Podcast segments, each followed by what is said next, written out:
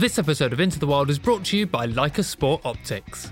As the world opens up and we're able to venture forth and go and explore again, it's essential that we have the kit we need so we don't leave nature hotspots disappointed. With that in mind, I cannot recommend Leica Sport Optics enough. Leica not only have a great range of optics for a wide range of uses, but they also offer finance plans to help people like me that would rather pay bit by bit. I'm currently using the Leica HD Ultravids, and now I can clearly see all the birds that I am also still unable to identify. Read more about Leica's range via their website in the write up of this episode. And now, on with the show. Well, welcome to Into the Foliage. This is a weird one because usually Jan would be with me, but however, Jan is not well. And I must point out we're recording this on a Saturday morning, so there's a very high chance that Jan is just hanging out of her ass right now. But I hope you're feeling better, Jan. So I am hosting Into the Foliage on my own for the first time, but I would hope by now from hosting Into the Wild for over a year and a half that I can do this on my own. So, welcome to Into the Foliage. There's not going to be a preamble chat like usual. I'm just going to go straight into the show and welcome our guest today, which is Gus. Hi, Gus. Welcome to uh, Into the Foliage. How are you doing? I'm very good, Ryan. How are you? I'm I'm very good, thank you. Blurry eyed in the mm. morning. It's weird recording these first thing on a Saturday morning. Yeah, I'm a bit the same because I mean, I, I drove back from work south of Glasgow yesterday, which is about a four hour drive, and I Oh, was wow. soaked as well in the rain. So yeah, got back about ten, but you know, All good now. need to get paid somehow. yeah. yeah. Um, sorry, I just realised I didn't say your surname. So I'm chatting with Gus Rutledge. Is that how I pronounce your surname? Uh, Routledge, go for Routledge. There we go. I knew Yeah, I'd get it wrong. I don't mind do. too much. um, well, welcome to Into the Foliage, Gus. Lovely to have you here. Shall we start where we always start off and start by you telling us who you are and what is it you do? Uh, I'll go for the easy one. So a lot of people know me by my uh, Instagram and Twitter handle, Pink Footed Gus, uh, which Yeah. is obviously a play on Pink Footed Goose. Um, I figured, I figured then I can keep the brand going if I need to. I can go for Canada Gus and Grey Lag Gus, and, you know, all these kind of things. Um, so yeah, a lot of people know me through my social media, which I do a lot of just tweeting and Instagramming of all the stuff I see, which Yeah. can include all sorts of things, um, which mostly relates to my work. So I'm a consultant ecologist.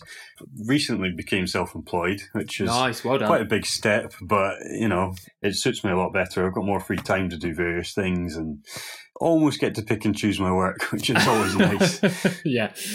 So yeah, I'm better off in every way that way. Uh, so the work that I actually do is mostly centered on habitats. Hmm. So, uh, well, the work I was just doing south of Glasgow was peatland restoration work. So we were doing the Wow. initial scoping survey to see how much of this peatland could be restored. And then also doing a lot of habitat surveys, do a bit of site condition monitoring of like designated sites.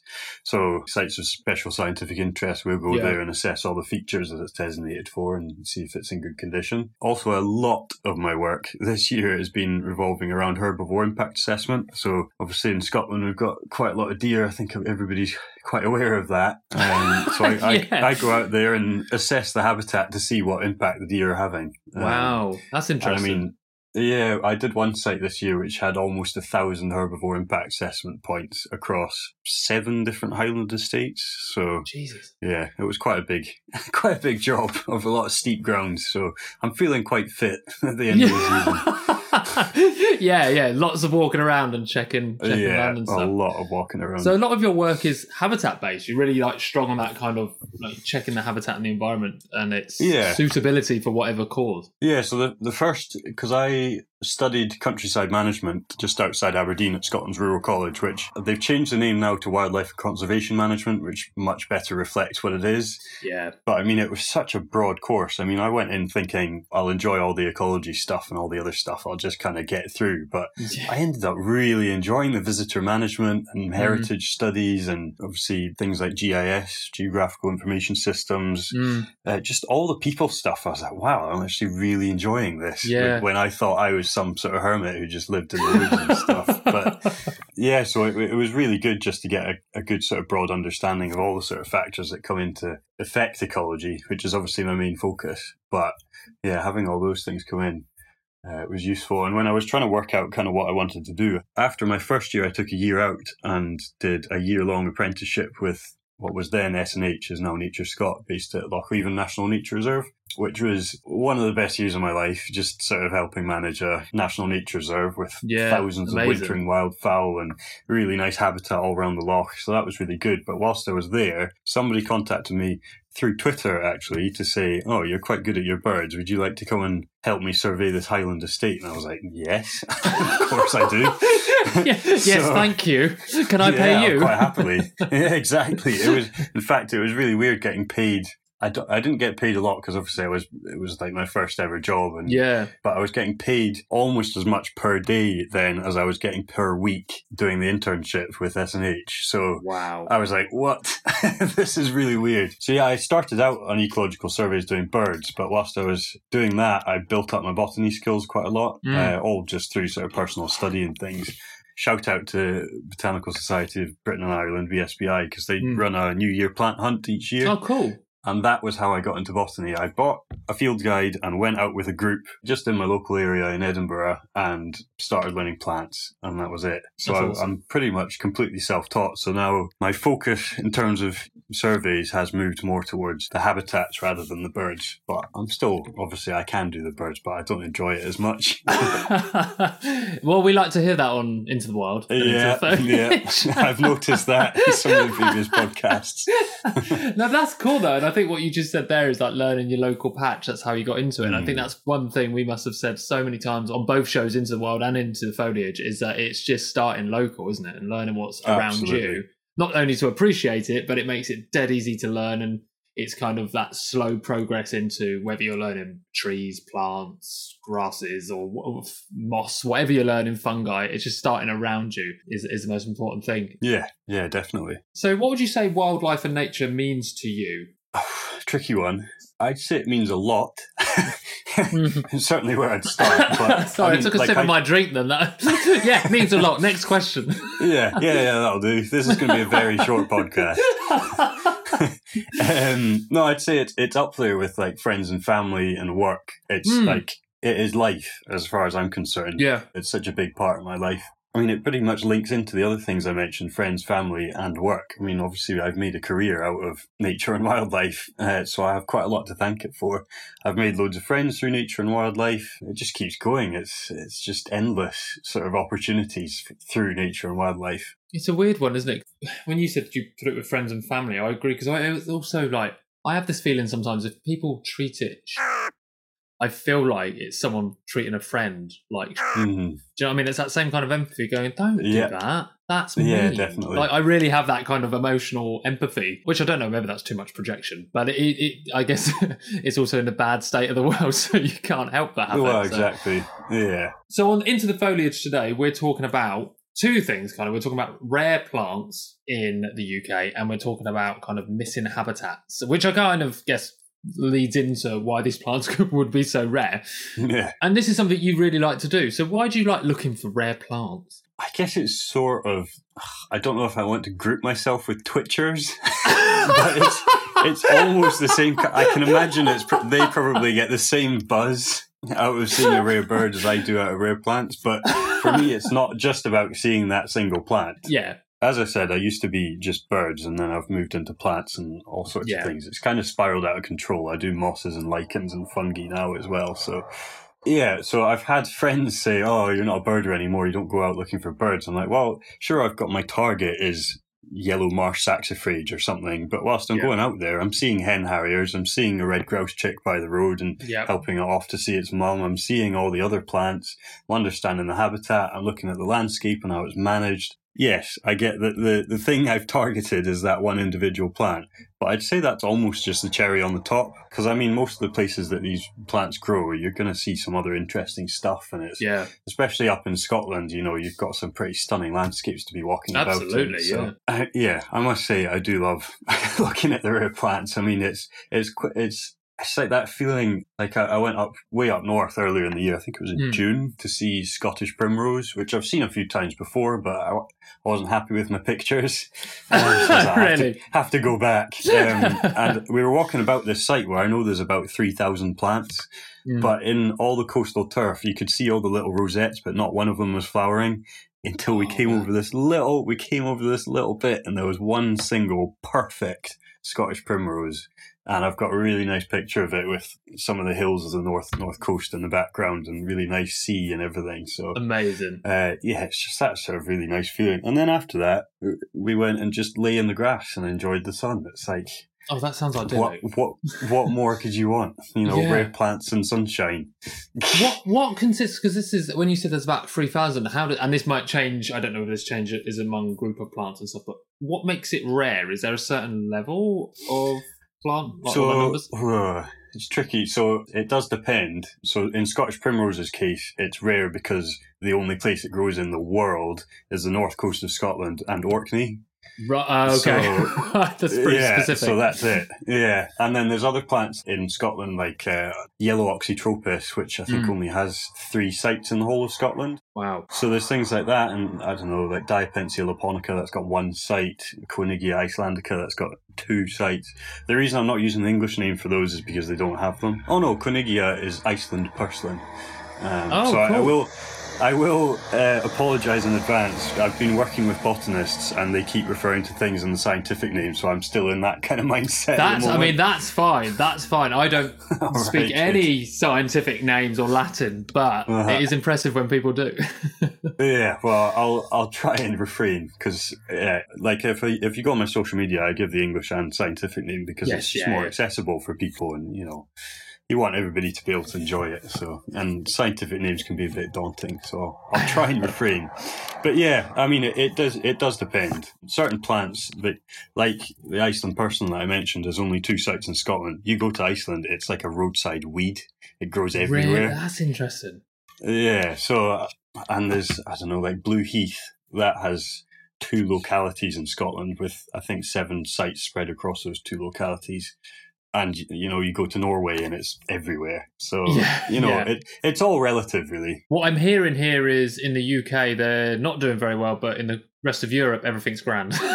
yeah, and p- part of that, so for like Iceland, Purslane, and, and Blue Heath, part of that is that we are at the southern edge of their range, yeah, and combined with the likes of climate change, it is going to push them further north. And so, yeah, they are perhaps sort of not doing so well on that front. But the you know, as you go back in time towards like the last ice age, these things would have been far more frequent. So they've just been sort of pushed to the little little sort of almost like ice age refuges that still mimic what it would have been like in the ice age way back then which is another thing i really enjoy because going out to see um, iceland purslane on the trotternish Mm. ridge and Skye as i say plants take you Ah, to some pretty nice, yeah. amazing places it's growing in uh, like basalt fell field which is just little sort of grit and the only reason it's thriving there is that nothing else can because of the frost heave in Oh, the wow. uh, in the basalt which isn't mimicked anywhere Yeah. else in scotland so it's just like So, kind of taken yeah, over. Well, not taken over, but it's kind of like gone. Well, nothing else is here. This is perfect for me. Exactly. That's Yeah, amazing, isn't it? So the,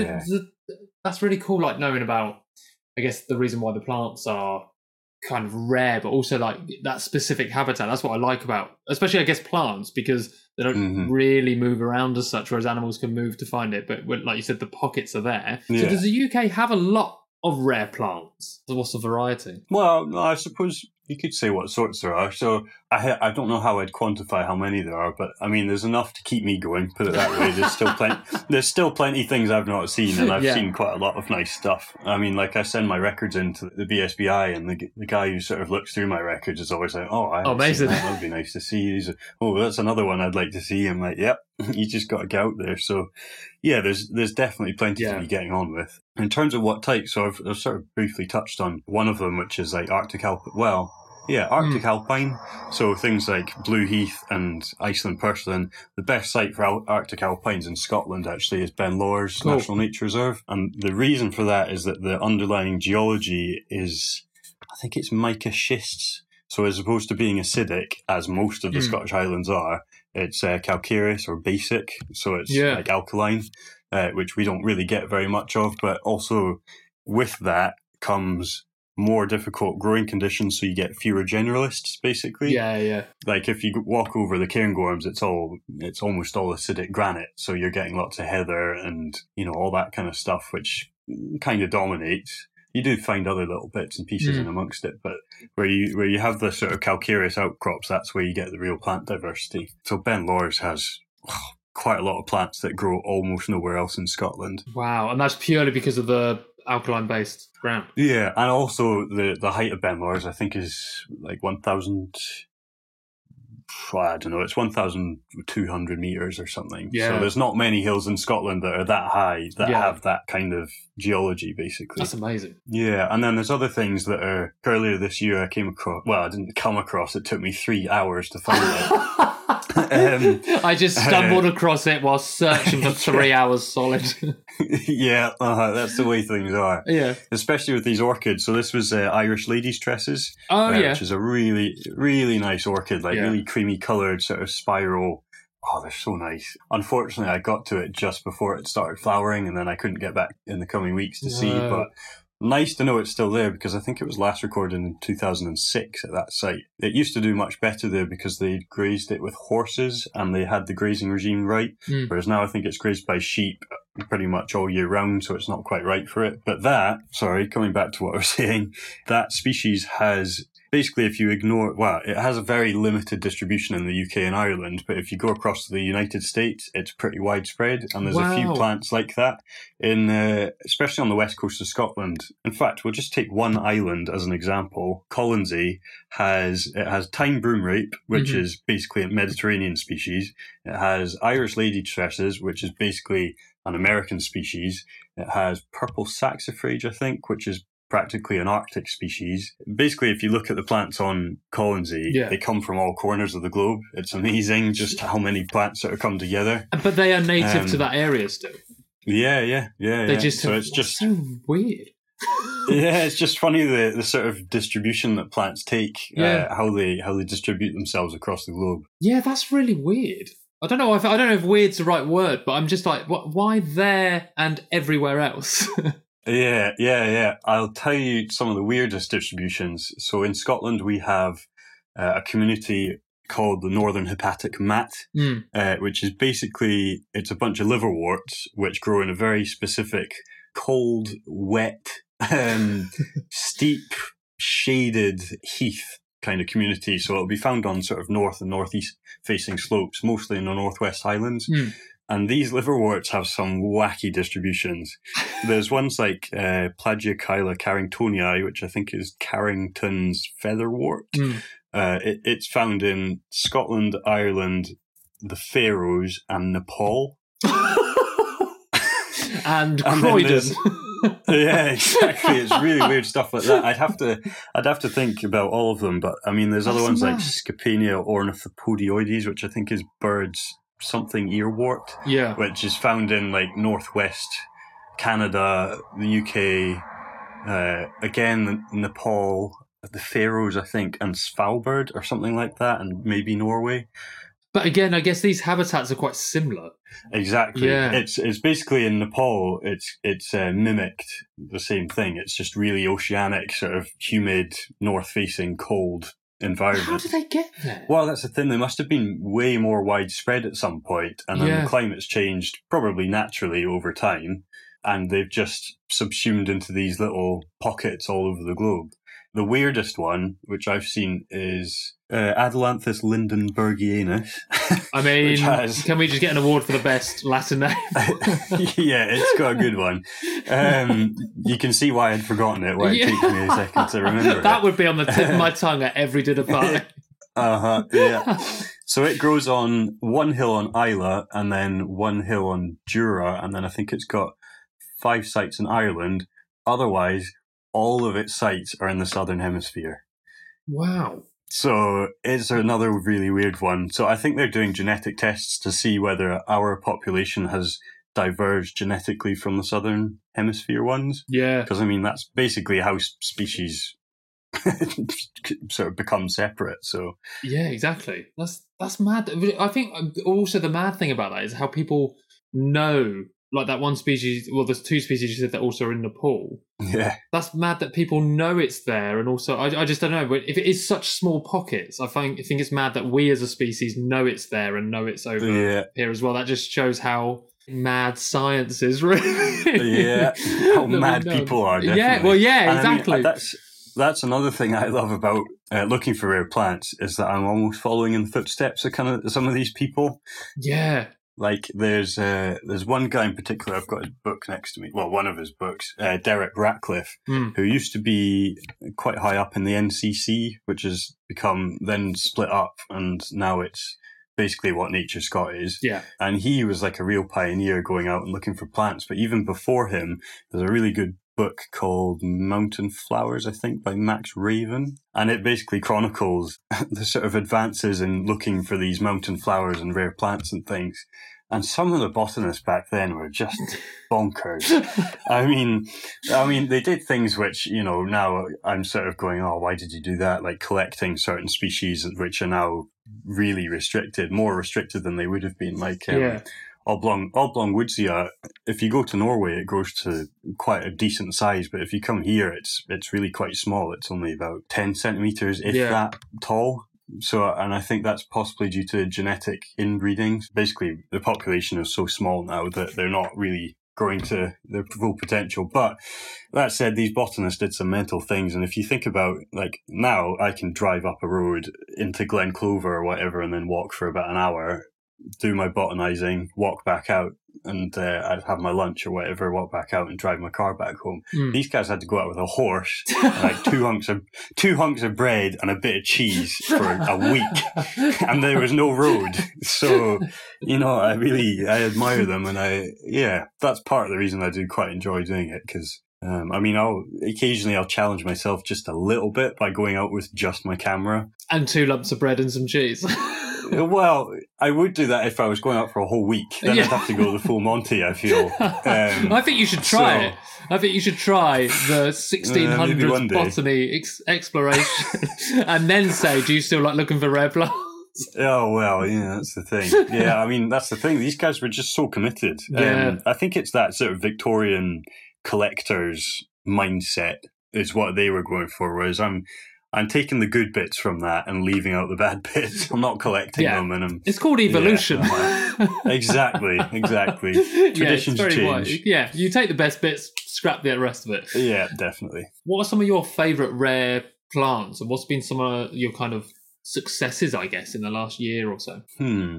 Um. Favorite. Well, I was just discussing this with my girlfriend yesterday. Actually, one of my favorite plants. I say it's my favorite because I actually find that I have most affinities with it, and I do seem to just stumble upon it in, Hmm. in places it's not been recorded before. So this is coral root orchid. Oh, nice. I realized yesterday that I don't say it very well. So this is coral root orchid. Coral, coral root.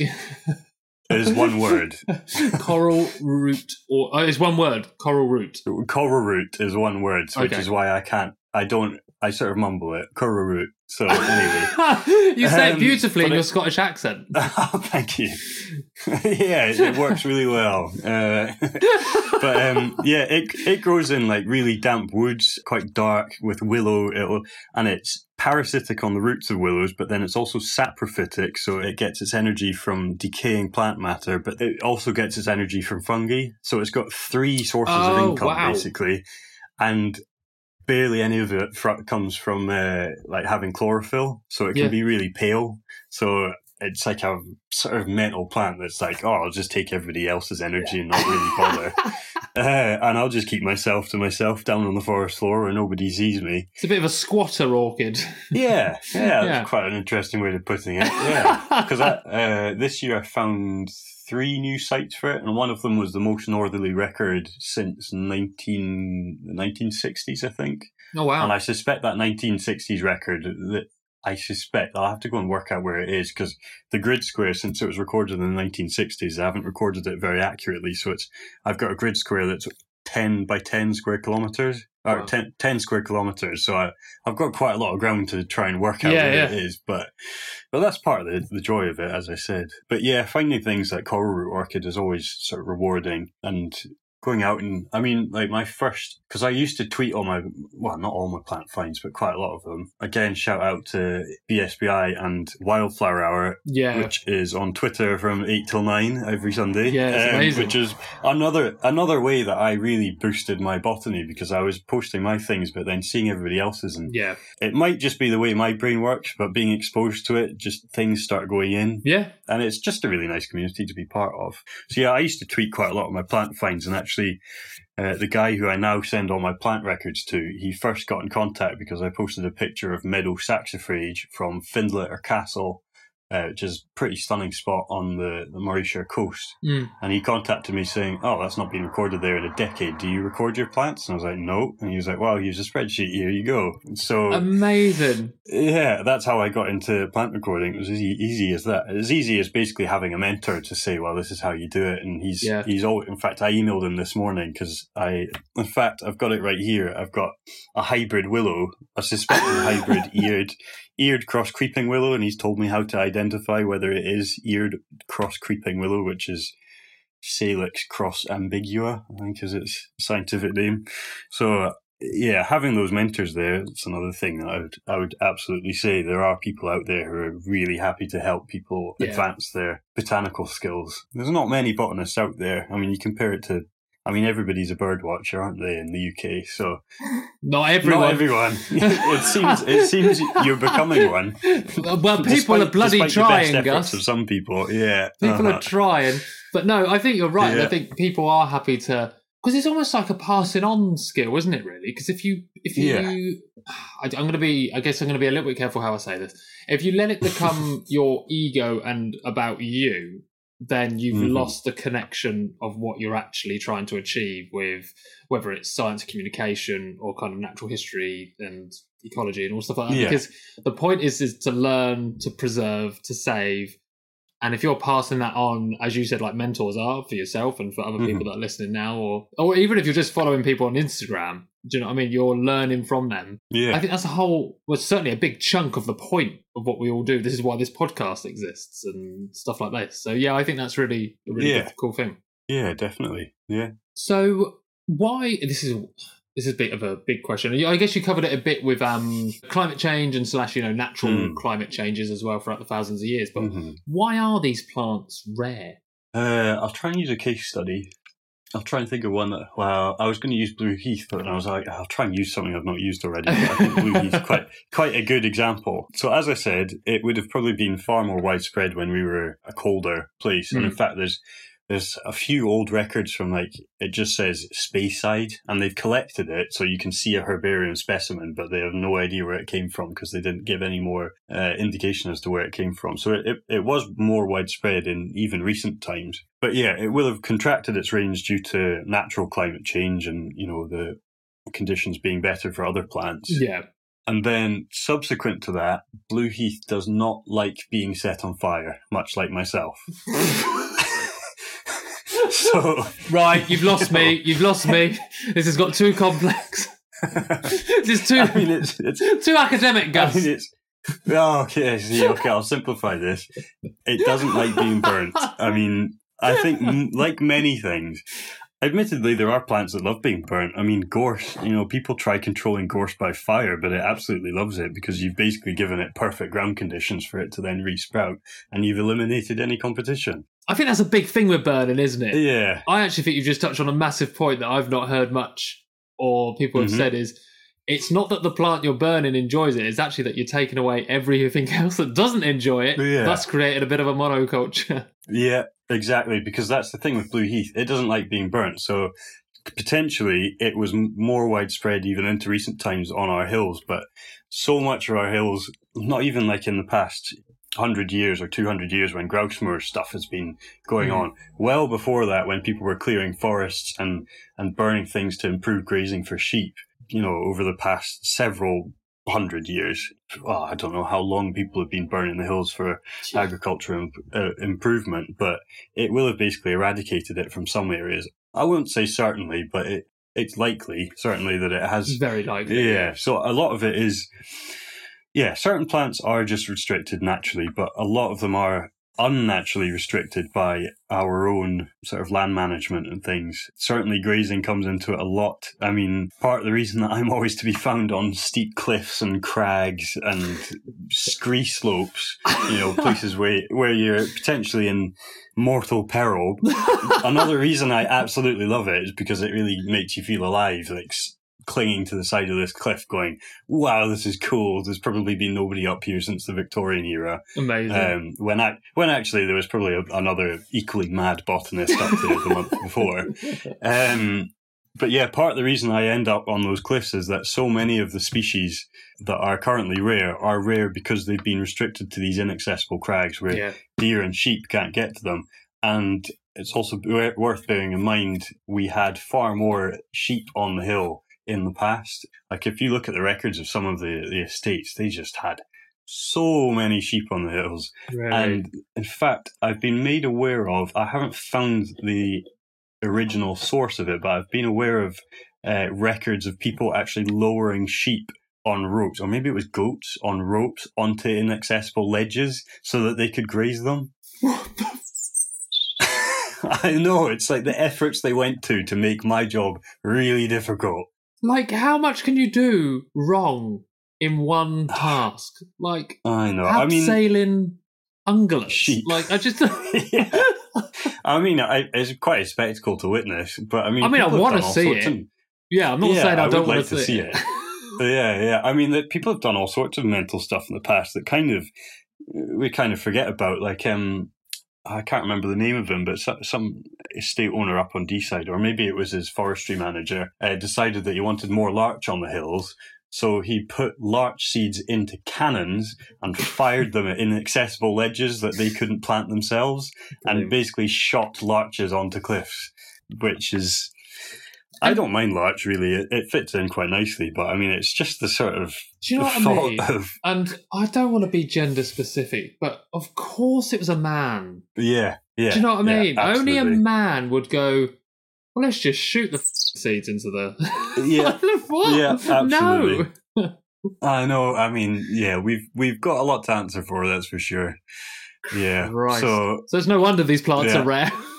Exactly when we're doing think mental stuff like that. Um, so a lot of it is to do with management. There's a lot of um, yeah plants that are missing from places that they shouldn't be missing from, but they're missing from because of management. I I will just say that in in the past, people perhaps just weren't aware of what they were doing. Yeah, You know, absolutely, they didn't yeah. understand the intricacies of how things, and now we're coming to realize that oh, that was actually quite bad. But you know, you've just got to deal with it the Yeah. best way you can. Absolutely. I think that is a very good point to make. You know, if we were talking about two, three hundred years ago, then yeah, people didn't know that Mhm. they just needed needed the thing to be there or not to be there, and it's it's very hard. And you know, sometimes you need to lower a sheep or a goat down a cliff. It just needs to happen. Sometimes it needs. To happen. Yep. Yeah. but you know, barely a day goes by where I'm like, you know, let's grab a sheep. um, Maybe they should have combined the larches and sheep idea and fired the sheep at the cliff. I, it, saved a bit of it sounds more of a spectacle.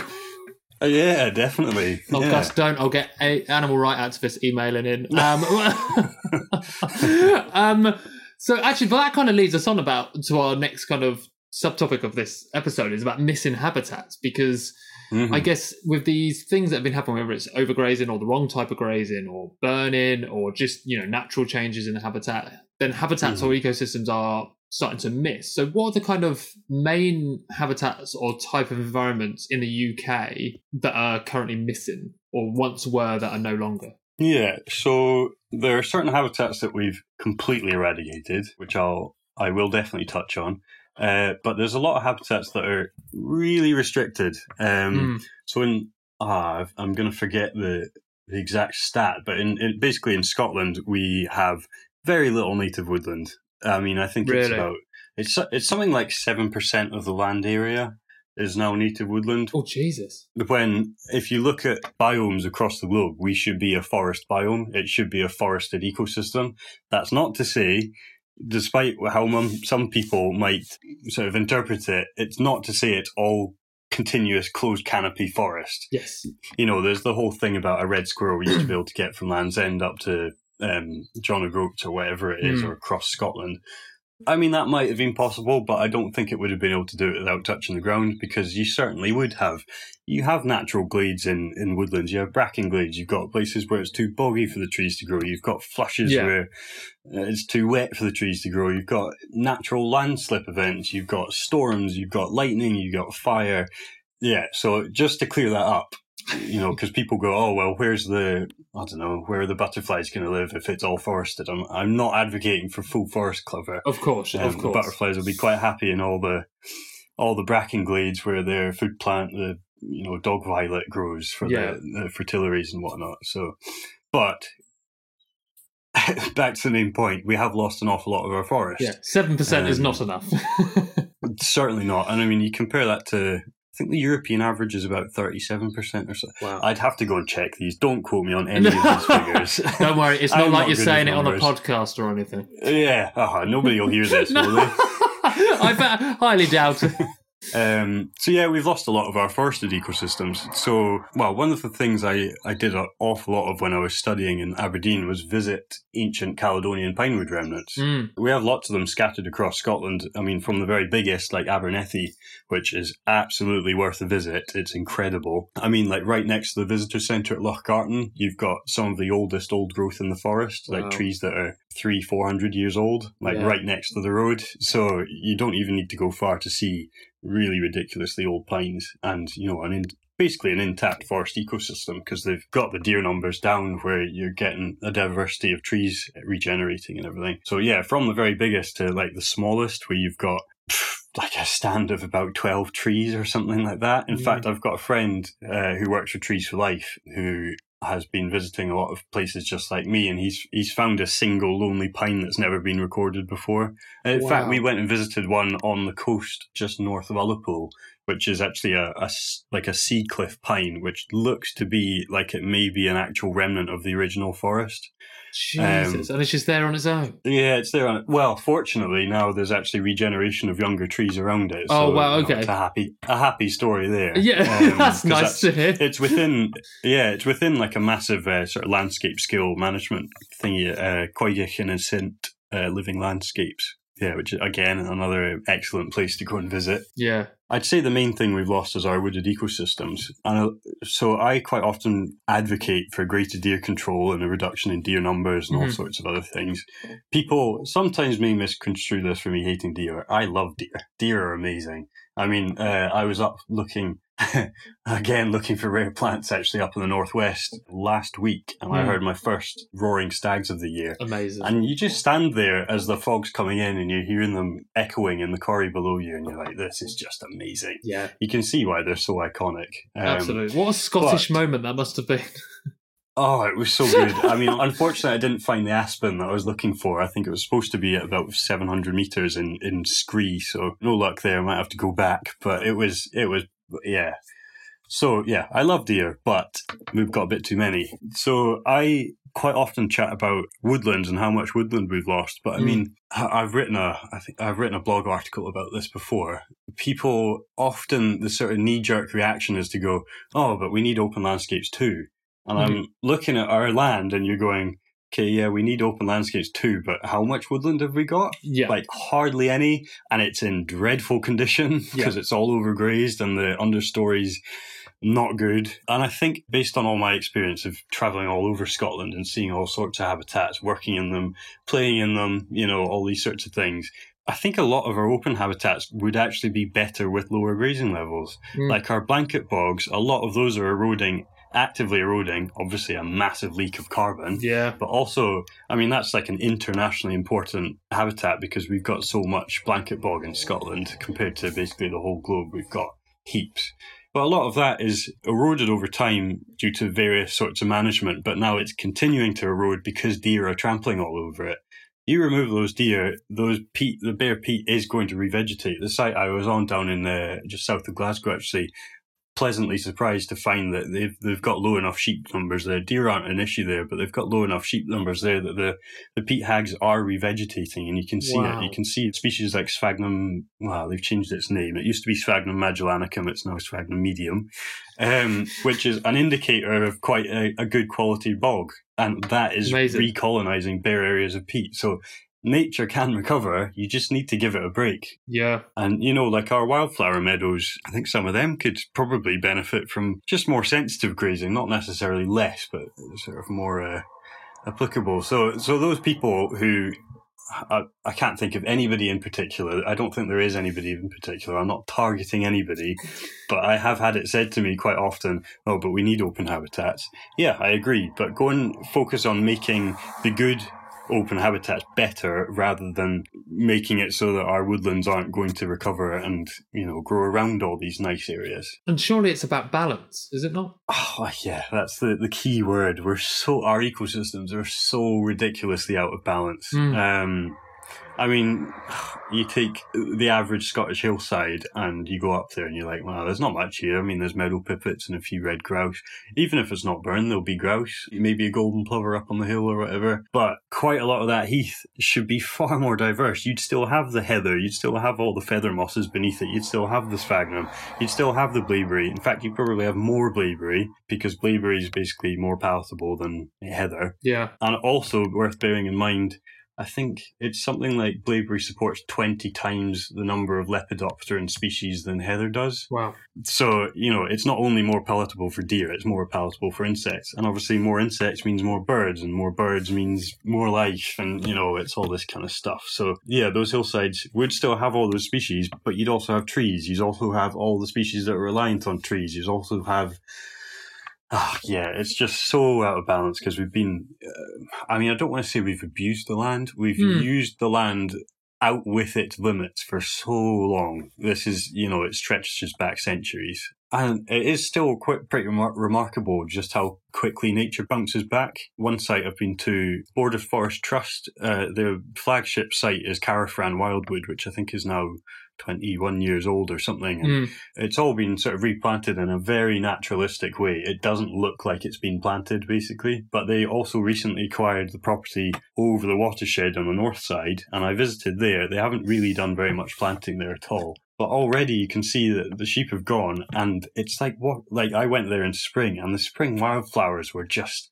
amazing. Really? You've got massive clumps of like marsh marigold and mossy saxifrage and oh, huge sort of trailing masses of heath bedstraw.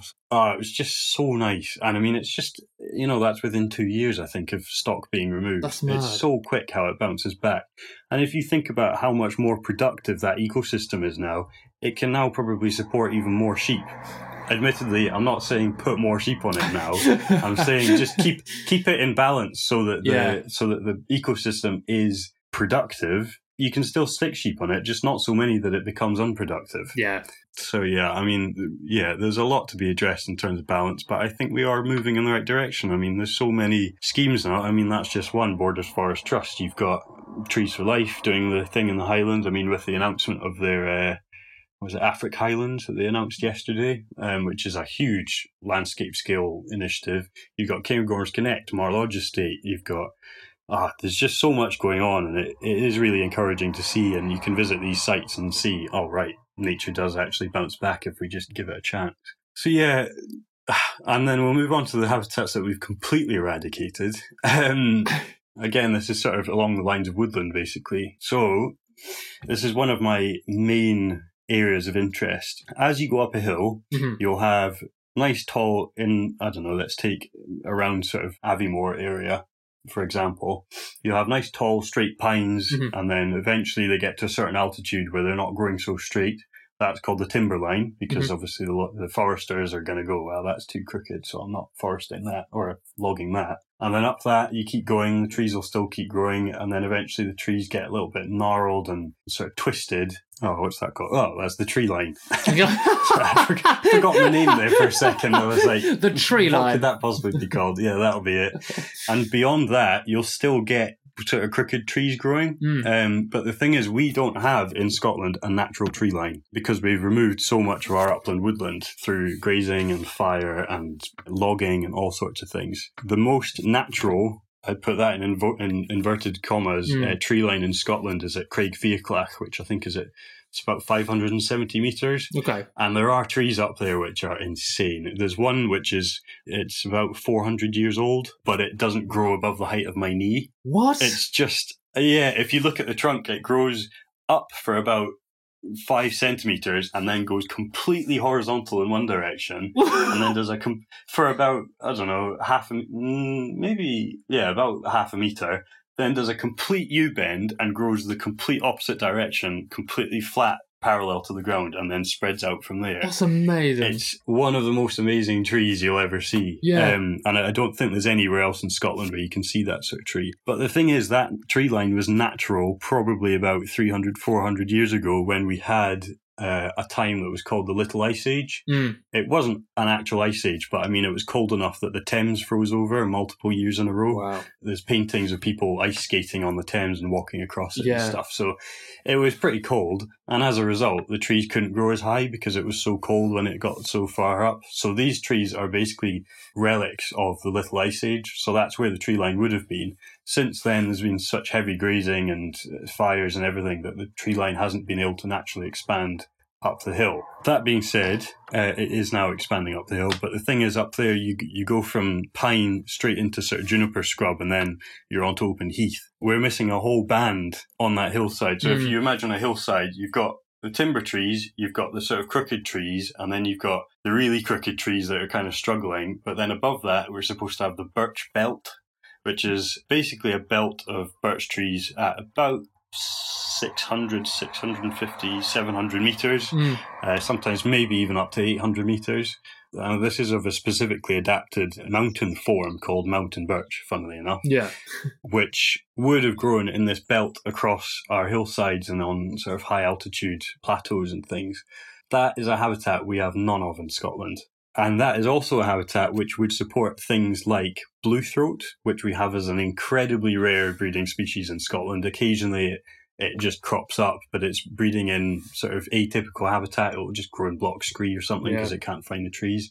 Ring ouzels love it. Red wings, which is another really rare breeding species in Scotland. Probably field fieldfares as well. Mm.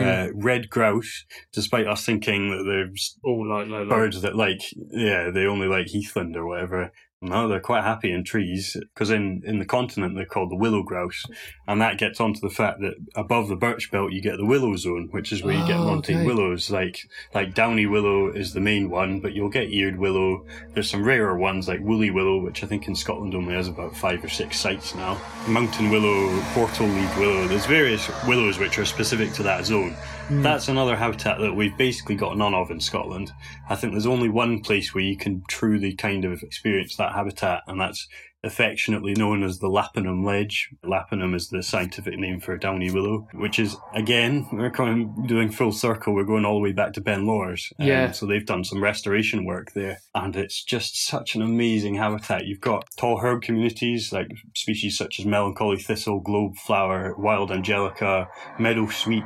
Yeah, there's all sorts of things. Alpine sawwort, which are all species that across Scotland are basically restricted to ledges, but they'd be so happy in these montane scrub communities. So yeah, we're basically missing that birch belt and the willow zone, Mm. And then that peters out eventually into the proper sort of alpine heaths and things, Yeah. which obviously we're very, very sort of familiar with in Scotland because those have almost been sort of brought down the hill. So yeah, I've recently started a project along with a couple others called the Mountain Birch Project, and we're basically looking for the relics of the mountain birch woods. So we're looking for people just to keep an eye out for, take pictures of, and send us the location of any birches that they find over 650 meters, because it's likely that these birches are specifically adapted for growing at these higher altitudes Yeah. like there's been various schemes where they've tried planting low ground downy birch at altitude and invariably they fail because these are low ground forms that aren't adapted for that higher altitude Mm. so if we can find enough remnant mountain birch mountain birch being a subspecies of downy birch we don't really bother with the taxonomy if it's growing at 650 meters, That's not the main thing. yeah, that's all we need. Yeah. It's of interest because it will be pretty well adapted. So if we can get enough of them and get the seed source and start growing on some of these trees, then we can start restoring this habitat. Which I know actually I've kind of answered one of your questions that you were going to ask me. Is it possible to bring them back? Well, that's. Do you know what? I was going to bring that up because what you've kind of done there is answered those two next questions. Because I was going to ask you, is it possible to Mm. bring them back and what are the benefits? But then you've kind of said Mhm. it there as a full circle of this is what we're missing and and the reasons why you know from overgrazing and activity on the land i guess and then it is possible to bring them back because people are doing it and now you are running Yeah. the project that are doing it and the benefits Mhm. are i mean the species you list and things like that Oh, and just also so just having species. in like you said it's an ecosystem and not only will we see plants and insects and birds come back but it all works together and it is stronger and it also just it just oh, i've said it before it just makes sense but you've kind of just done it Yeah. there like you've just listed all of it it's, it's amazing to oh, you, got me going. Yeah. I'm sorry. no, it's it's, it's great, and I it. think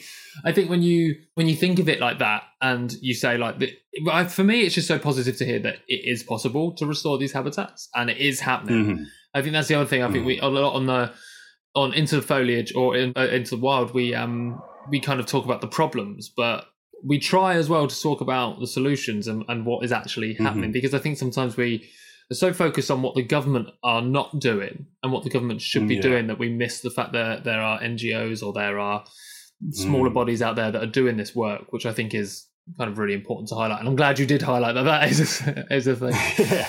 Yeah. And even going back to benefits, not even for nature, it's for people as well. Yeah. So one of the guys I'm working with is uh, Duncan Halley, who's a researcher in Norway, but he's, he's from Scotland. Hmm. So he's sort of, Norway is basically a really good case study for things that we're missing in Scotland because they've just had different land management in the past. I won't go into detail, which results in the fact that they've got habitats that we no longer have, such Yeah. as the birch belt and the willow zone and various other things. So he said that actually, well, he told me that in Norway, when you're hill walking, if the snow or whatever, if it gets really cold up on the tops, you just drop into the birch belt because there's so much cover in there, and it's so much. It's just safer to be in the birch belt because I mean it's less exposed, it's Wow. more covered. So it's not only benefits for nature; it's benefits for people as well. Um, yeah, and obviously, I mean, you think about how much ground we have in Scotland that's between 550 and, I don't know, 700 metres.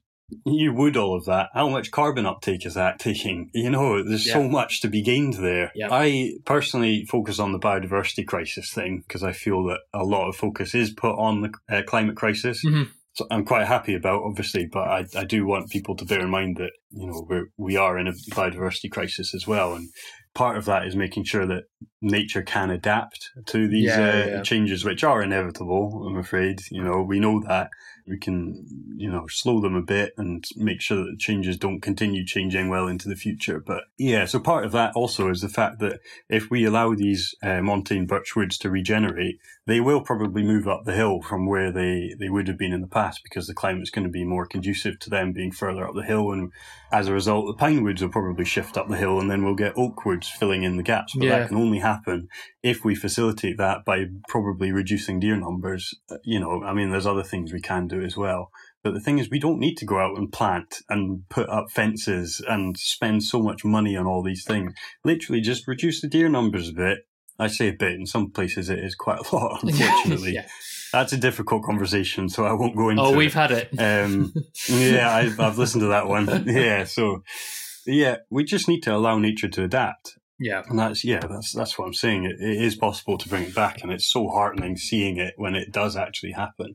yeah. Um, and you know, yeah, we're we're in the relatively early stages of a lot of these projects, and yet you're still seeing tree regeneration seeing results happen. In, yeah, you're seeing the results already. So And and I think Paul um, Wood said it on Into the Foliage when we had him on talking about trees, and he Mm. said a lot of the time. So I asked him about tree planting, and he said, "Sure," he said, "but any gardener will tell you that trees will do it themselves because you'll Yeah. see the saplings come off." He said, "So a lot of the times it's just making sure the trees are there and left to do it, and they will do it themselves. Yeah. That's what plants do."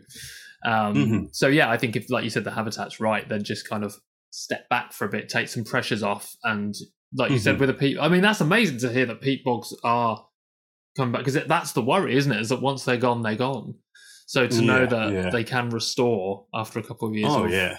I mean, I have seen some where it's like, okay, there's no chance here, just leave it, just leave Yeah, it to yeah. wash into the river, because they have undergone centuries of decline, and you're literally left with a peat hag, which is basically a big. It's almost like a a ta- like a how would you put it? It's like a sort of table where you've got vegetation on the top, and then steep sides of peat, which can be like a meter and a half tall, and then you've got bedrock all around it. And Yeah. if you think about it, that, that whole area that's now bedrock was once 1.5 meters of peat, and you've just lost all of it, Jesus. uh, which is a shame. But you know that's that's the way it, it goes. So now we need to make sure that we're making sure that doesn't happen to all our still existing relatively healthy peatlands. Mm. Fortunately, the Scottish government have put 250 million pounds towards peatland restoration. That's so- nice to hear. yeah, yeah. I mean, it's great for me because some of that's going in my pocket. So I'm quite happy. yeah, plenty work for me. That's good. It's nice to hear. What a nice note to almost end on. Yeah, yeah, Um, absolutely. My last question then, and I'm really intrigued of what you're going to pass on here. But if you could pass on one Hmm. bit of advice on to everyone regarding the natural world, what would you pass on? Oh, so I had, I have been thinking about this over the past two days whilst I've been trudging about south of Glasgow on this peat bog, getting rained on heavily. and uh, whilst I was out there, I not many people know about thi- this about me, but I listen to lots of different music. But one of the genres of music that I particularly enjoy is actually black metal. And I'm going to take a leaf. I'm going to take a leaf out of black metal's book and tell people that nature doesn't need you. You need nature. Uh, Like nature. I mean, sure, if we cause a mass extinction that it kills all our cells and, and takes a bunch of species with us, nature's going to keep going. The world's going to keep going. It'll adapt. I mean, if you go back way back to the start of like life on Earth, Hmm. the first bacteria that were able to take CO2 in and then put out oxygen killed two thirds of life on Earth, Jeez. like Yeah. within a very short amount of time. So we're not that bad. Um. but I mean, the flip side of that is that nature will recover if we give it the chance to. I was, who was it I was chatting to? Oh, I'll just drop this in casually. I was chatting to Chris Packham on, uh, Oh, on oh um, I'll pick that up. So I'll just pick up that name Yeah. that you just dropped there. Go. Yeah, yeah, yeah. Sorry, yeah. Uh, I was chatting to him on uh, Hen Harrier Day, and he asked me how I feel when, or how it how it makes me feel when I'm out in nature and I see all this sort of destruction and all the things we're doing to the planet. Mm. And I'm like, yeah, sure, doesn't make me feel good, but I get to that rare plant, or I get to that little gully of woodland that's still there. And that's the point. It's still there. It's absolutely still there. It's still clinging on despite everything we've done to it and it will rebound if we give it the chance. You know, in those gorges, you'll still have all the oceanic liverworts, which are really Yeah, yeah. specific to the west coast of Scotland. You'll still have the bird communities. You might even have a wood warbler in there. You'll have all the tree species that are still represented. Give it a chance and nature will bounce back. So I'd say if people don't like black metal, listen to that second one. If people, I'd say there's a lot of value in listening to the, the fact that nature doesn't need us, which is basically a kick in, kick in the arse saying, come on, you need to you need to help it because otherwise it's not going to help us. But yeah, I'd say the second point is uh, there is plenty of hope, and uh, yeah, just give it a, give it a break. Give it a break. give nature a break. give nature a break and let it do its thing for a bit. No, I like it. Well, Gus, thank you so much for being on Into the Foliage. It's been amazing to chat about all the all the work you're doing, man. It's it's amazing to Oh. hear that there are people Yeah, out there do get doing that. Yeah, it's it's lovely to Mm. hear. So thank you so much for being Yeah. on um, this episode. And Thanks for having me. no worries, absolute pleasure, and enjoy the rest of your weekend. I will do. Thanks again for listening. If you'd like to keep up to date with the projects and work Gus is working on, then his social media tags are in the write up of this episode. And you can also get in touch with me at intothewildpod at gmail.com or on social media at intothewildpod on Twitter and Into the Wild Podcast on Instagram. Whether you just want to say hello or share some thoughts on an episode or even let me know what you want to hear about next. A reminder that any views or opinions expressed in today's show belong to the person who said them and do not represent Into the Wild or anyone that we have worked with or are affiliated with. Into the Wild aims to always be a free show, however, running and producing it is not free. If you'd like to support us by saying thanks, and you can do so by buying me a coffee, our Ko-fi link is in the write up of this episode. But until next time, keep well, stay safe, and live the good life.